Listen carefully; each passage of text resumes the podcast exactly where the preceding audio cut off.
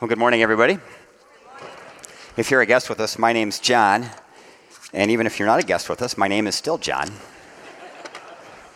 Um, but I, I wanted to—I I just thought of something. As as a congregation, we uh, we've we've learned some stuff about our community, and I, I'm I'm not one who was raised in the church, and we've kind of learned that um, some people wonder if they can just come to a service at a church, and for for those uh, of us maybe who've been around the church our whole life, we think, wow, how could How could somebody think that? But many people in our community don't know if, like, our doors are open to everybody and you can just come. So we, we try to make that known by sending out a postcard uh, several times a year to our community. We send out eight or nine thousand postcards. So if you found yourself here this morning in response to receiving that, we welcome you. Uh, we're so glad that you came to join us today. We, we're really working on trying to be a church that feels more like family than just coming together in a big group of, of distant relationships where you don't really know anybody. So uh, we welcome you to that. We welcome you to engage that in any way you'd like. Uh, a natural first step would be to connect with Jordan at that big table in the lobby after the service. She's got some, I'll tell you what the gift is. It's a little jar of designer honey from a, a locally sourced company out in Hudsonville. It's really good stuff. So go grab that, and we welcome you. Uh, you're, you're catching us in the middle of a series um, that's taking us through this season of Advent, which I'll say a bit more about in a moment. Uh, but before we dive into that, let's pray, shall we? God, thank you for the Bible. Uh, thank you for your love for us. Thank you for the message of grace that you have extended to the world uh, in Jesus and beginning at that first Christmas long ago. Um, we thank you for all of this and pray now, God, that you would pour out your Spirit on us. Help us hear you, uh, not me, because we need to hear from you, not any person. So help us, God. We love you. We pray in Jesus' name. Amen. Amen. So uh, the biblical command to keep watch uh, is something that Jesus himself left us. He spoke these words, "Therefore keep watch, because you don't know on what day your Lord will come."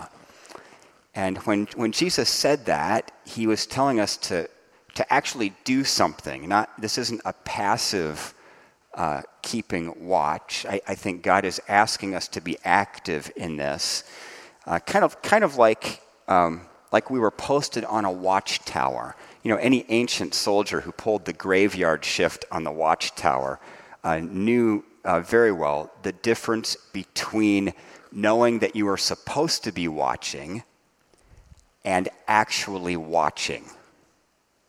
Big difference between those two things. And this season in the church is about actually watching. Well, what do we do to do that?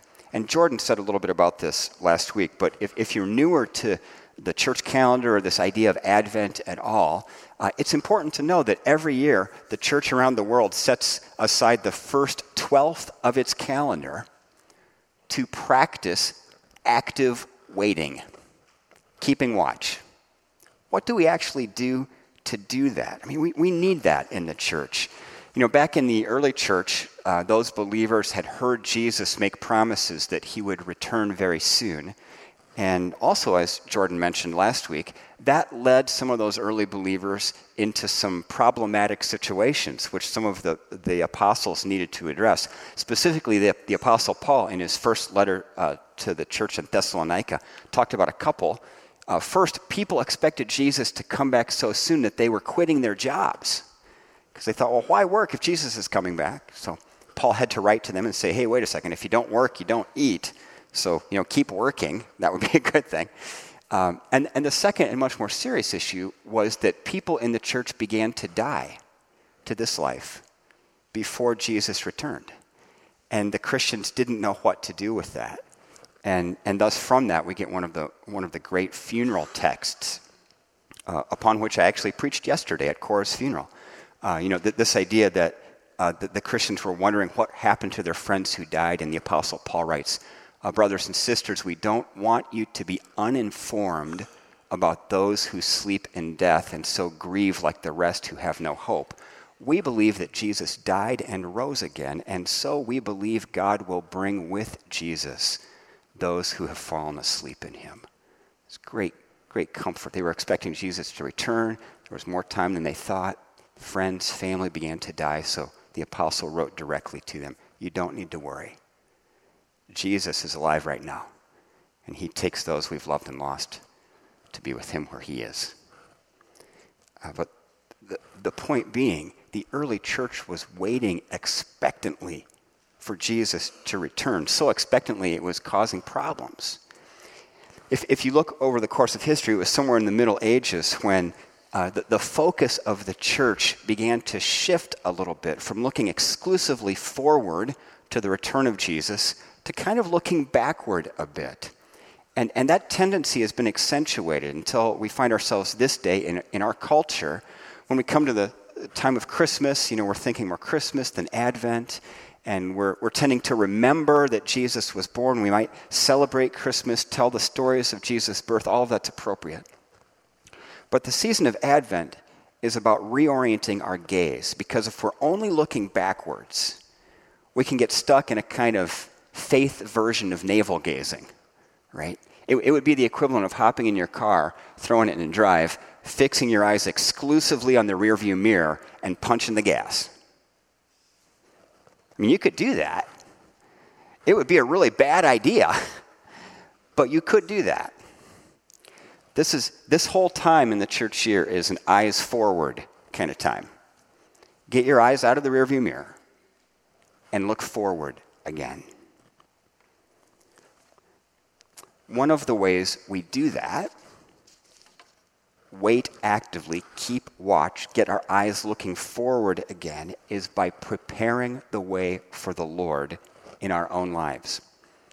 Let's listen to the scripture, the Gospel of Matthew, and what it says about how we can prepare the way for the Lord.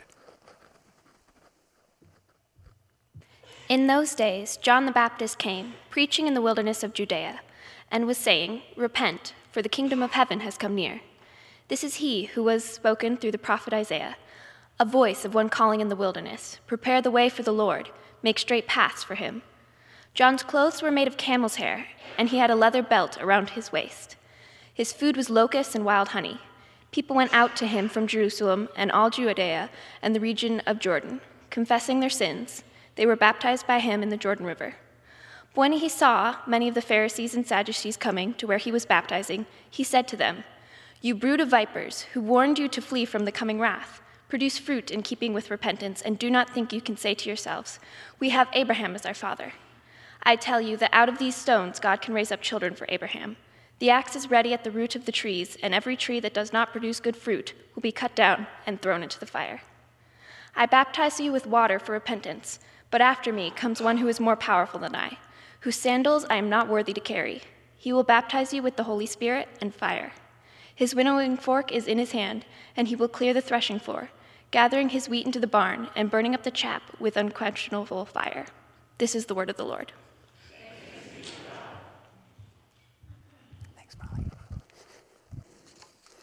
I think it was five or six years ago I preached this text, and I wore my camel hair sport coat that day. You remember that? Chad Farron pointed that, that out. John wearing camel's hair. Okay. Note to self, don't wear that when you preach John the Baptist. um, you know, John the Baptist uh, and Jesus brought very similar fundamental messages, and it was here, uh, where we see what John the Baptist said, Repent, for the kingdom of heaven has come near. Um, you know, Jesus added a little bit. He said, The time has come, the kingdom of God has come near. Repent and believe the good news. So Jesus added a piece, which we'll say more about later, but the, the invitation that John extended uh, from the Lord was, Repent, for the kingdom of heaven has come near. There's a an imperative and the rationale for that imperative, a command and the reason for it. The command, repent, and the reason, for or because the kingdom of heaven has come near. Something has changed. Right now, if this was the message that God gave John and it was the me- message that Jesus spoke, I mean, the heart of his message to the world, we should get this one right. because it seems a big ticket item. So let's kind of dissect it and uh, maybe take it backwards. The kingdom of God first, and then has come near next, and then the command, repent. So the, the kingdom of God. I, this is a, personally, this is a really important thing, and because, because biblically it's a really important thing. I remember when I was applying for this position at this church, and Jan Fields was the search team leader. Uh, in our in our denomination, you have to fill out kind of a minister's profile. It's an extended resume, like a ten to fifteen page deal. And one of the questions included there was, uh, if if people shaped by your ministry could articulate what they thought to be most important, what would you hope they would say? And my answer to that was, I I would hope that people would be able to talk about covenant and kingdom, because these are huge. And and I think if you have a, a solid biblical understanding of both of these things, what, what's meant by this in Scripture, you have a pretty firm grasp on, on the central message. You're not going to be taken off on, on many rabbit trails, right? So this is the kingdom part, the kingdom of God. It, it's really, really important, because first blush, we talk kingdom of God and people think heaven when I die. Got my ticket punched, I'm just kind of making it through this life, and I get to go to the fluffy place in the clouds, and that's the kingdom of God way out there somewhere where I might make it when I die. That's not the biblical vision of the kingdom of God, really, at all. Uh, that, that's just some kind of cultural fabrication. In the Bible, the phrase the kingdom of God is about God's reign, the place where God rules or is actually king, not a, a place or a people. So if the kingdom of God is about where God is reigning, uh, it's about where God is functioning as God, where God is is fully the king that he is, and, and received as the Lord of our lives, which he wants to be. I, I love the way Dallas Willard breaks these things down. The kingdom is God reigning. It's present wherever what God wants done is done. I mean, these are helpful, right? Because Jesus said he, he initiated the kingdom, he inaugurated the kingdom, and it hasn't fully come yet, but when he returns, he will bring the kingdom fully.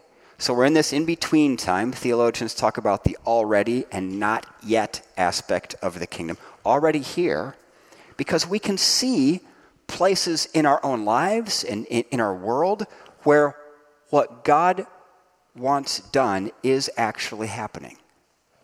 There's a lot where that's not true, but we get glimpses of it. And the kingdom of God is any realm where what God prefers is what actually happens. So again, the kingdom of God is not a place like Milwaukee or Minneapolis. You know, it, it's it's a realm, a reality, where what God prefers is what's happening. And according to Jesus or and John the Baptist, the kingdom of God, that reality where what God prefers is what actually happens, has come near to us. And if, if you if you do the homework on that phrase, the original language makes it quite clear that that, that coming near means really, really close. In fact, here's the definition from the, the big concordance. Ex, it means extreme closeness, immediate imminence, even a presence. It's here because the moment of this coming happened. So what what, the, what those, that phrase means is something is here now that wasn't before, because there was a moment when everything changed. And and now that presence is right here. It's not it's not near like Grandville is near to Grand Rapids. It's not near like ideas about God and Jesus and grace and salvation are closer to us now because Jesus came and told us about them. That, that's not the nearness. It, it, it's near like right here. Right here. I, this is helpful for me. The kingdom isn't over there. The kingdom is right here, because the Holy Spirit has been poured out into our hearts, right? The kingdom is, is right here, not way off when we die, not over there somewhere, The kingdom of God has come near. The primary message of John the Baptist, primary message of Jesus. You know, they both tell us to repent because the present reign of God is right here, right now. So we get the kingdom of God, you know, that, that reality where what God prefers is what actually happens. That's right here. And then the command, repent. I beat this drum a lot. I hope you're not tired of it. I think it's very, very important because I see Christians everywhere getting the definition of repentance wrong. I, I don't know if you have this experience. I, the way I see it playing out kind of in a, in a cultural Christian way is many Christians not even being able to really tell you what it means to repent. To try it. Really. Start pressing on somebody. Say, hey, when you repent of something, what does that actually mean? What what do you do? Uh, how, how do you know when you've repented of something? Is there a threshold? Do you have to repent enough? And what are we what are we really talking about here? It's really important because I think many of us, when we think of repentance, the definition that comes to our mind for that word is really the definition of the word penance, meaning religious stuff we do to make ourselves more acceptable to God. That is not what repentance means. Repentance means something quite different. The Greek word is this, metanoia. It literally means a change of mind about something. To, to change your mind. I, I myself have often illustrated repentance as a turning. If you've listened to me for any amount of time, you've probably heard and seen this. Like turning from whatever we're facing now, whatever has occupied our full attention, has our greatest allegiance in life, turning from that to Jesus, right? But even that visual illustration makes repentance to appear like an external reality. And biblically, it's not that. That's that's the belief part. That's the align our life part. Repentance talks about the, the internal change of mind. It, it, it's that, uh, that the nature of that internal th- change of thinking that is w- real repentance. So how do you know if you've repented? We all need to stop the bad stuff we're doing that we know is wrong. That's not the fullness of repentance. Right? You know, you know if you've repented, if your mind has actually changed, if you're thinking differently about something. Right? It's not just a moralistic definition.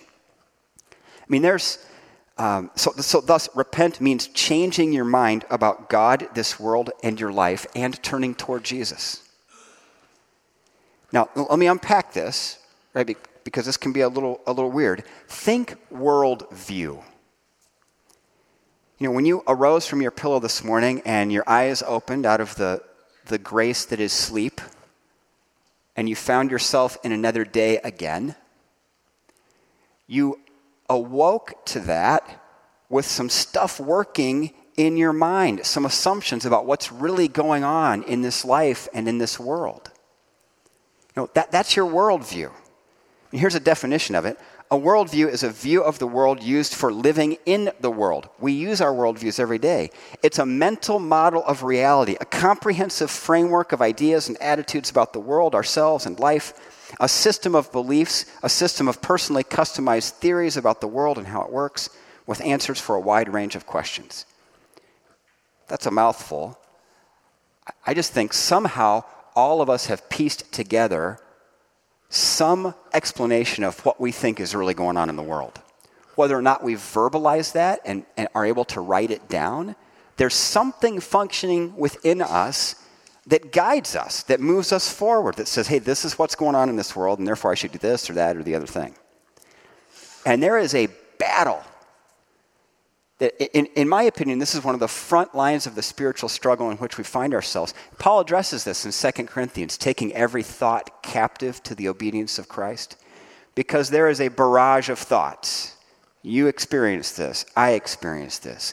And how do we discern which of those are from God? How, how do, what do we do with that? This is the subject matter really for more of a, a class.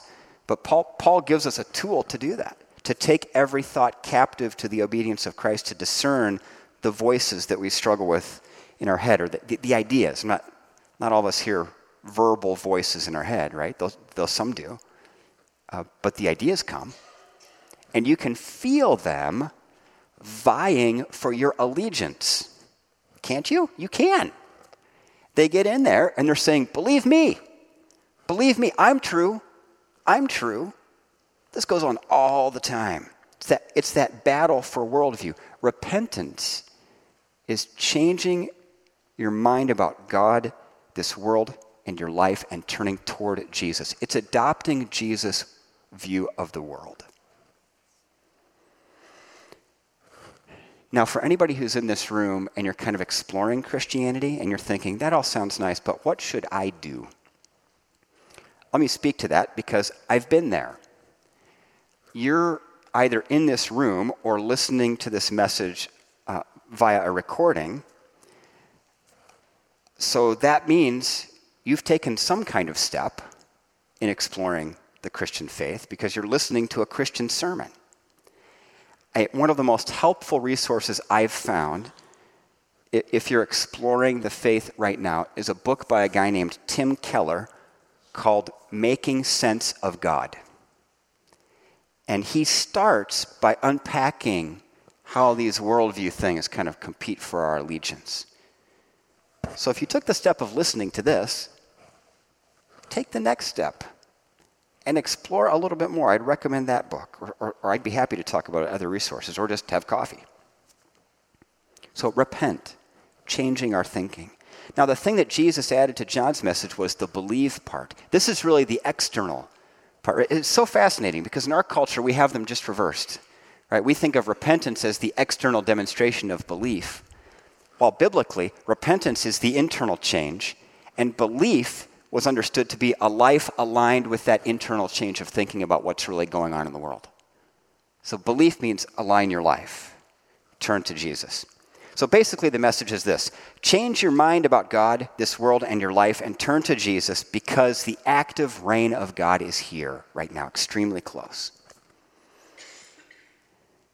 And the passage we read this morning goes on to quote Uh, from the prophet Isaiah, a voice of one calling in the wilderness, prepare the way for the Lord, make straight paths for him.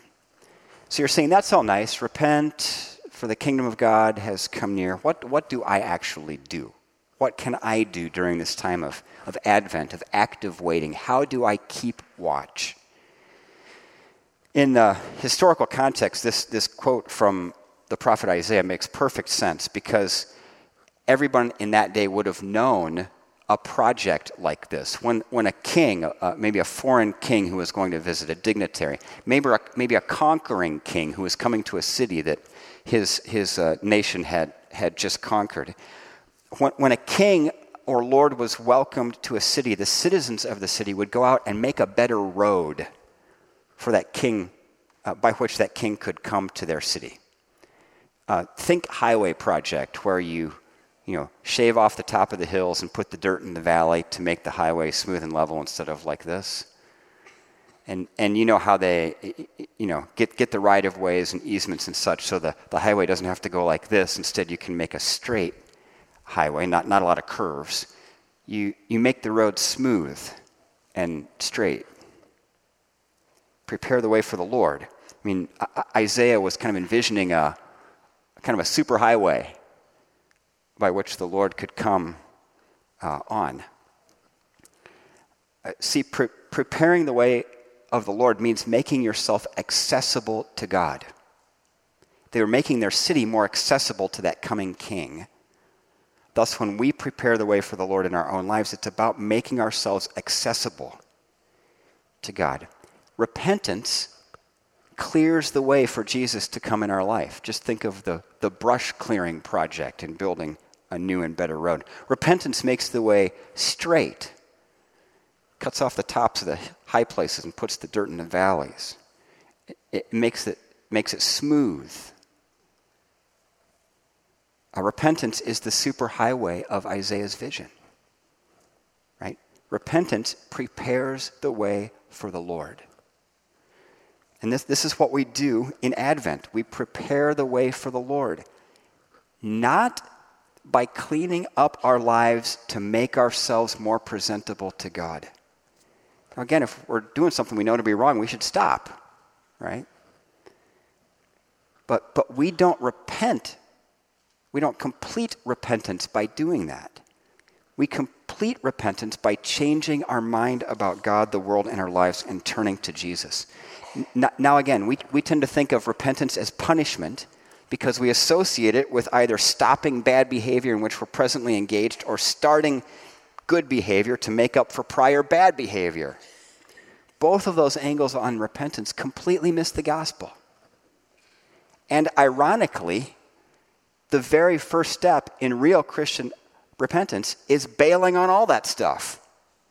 I mean, the, the authentic first step in Christian repentance is to change your mind on the idea that you can fix yourself. It, the first step is to embrace the truth that you're completely hopeless if left to yourself, that you can't fix yourself,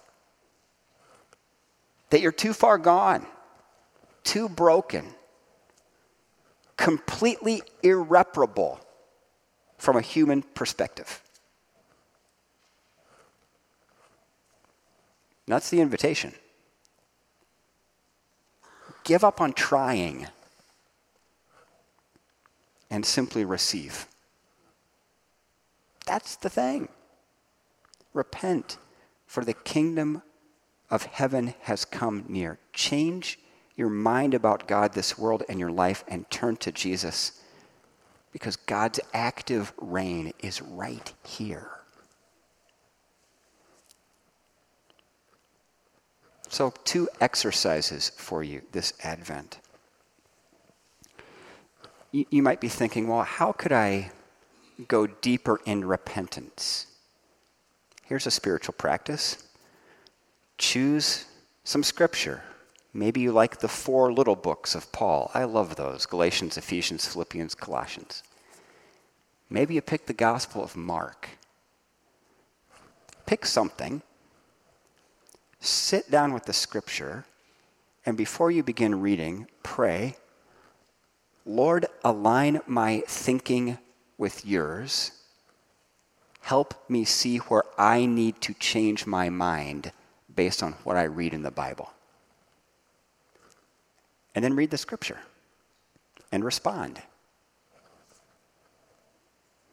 You know, the, the Old Testament text that was read when the Advent candle uh, was, was lit, the, the candle of peace today, it was Isaiah's vision of a peaceable kingdom. And the, the wolf and the lamb will lie down together, this be- beautiful image. There's some great art uh, that portrays this, this picture of the entire world at peace. No more enmity. Uh, the Apostle Paul writes in Colossians, let the peace of Christ rule in your hearts. Very interesting. That word rule actually means referee. What that passage really means is, let the peace of Christ make the calls in your life. So you can turn it around and make it a filter. So read scripture, ask God where you need to change your mind. That's the repentance piece. And entering the peaceable kingdom, let the peace of Christ make the calls in your life. If you're confronting something, if you have a question about something, pray. God, would this increase or decrease my sense of peace in Christ if I were to do this or that? Let the peace of Christ make the calls. Let the peace of Christ referee the decisions of your life and follow that path of peace.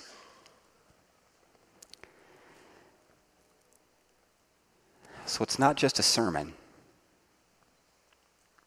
It's not just a religious idea. The Lord Jesus came, he lived, died, rose again, and he lives right now. The time has come. the kingdom of God has come near. Repent and believe the good news. In the name of the Father, and the Son, and the Holy Spirit. Amen. Pray with me.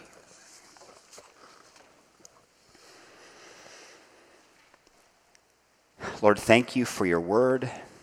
Thank you for your table and the peaceable kingdom it represents. Would you pour out your Spirit on all of us?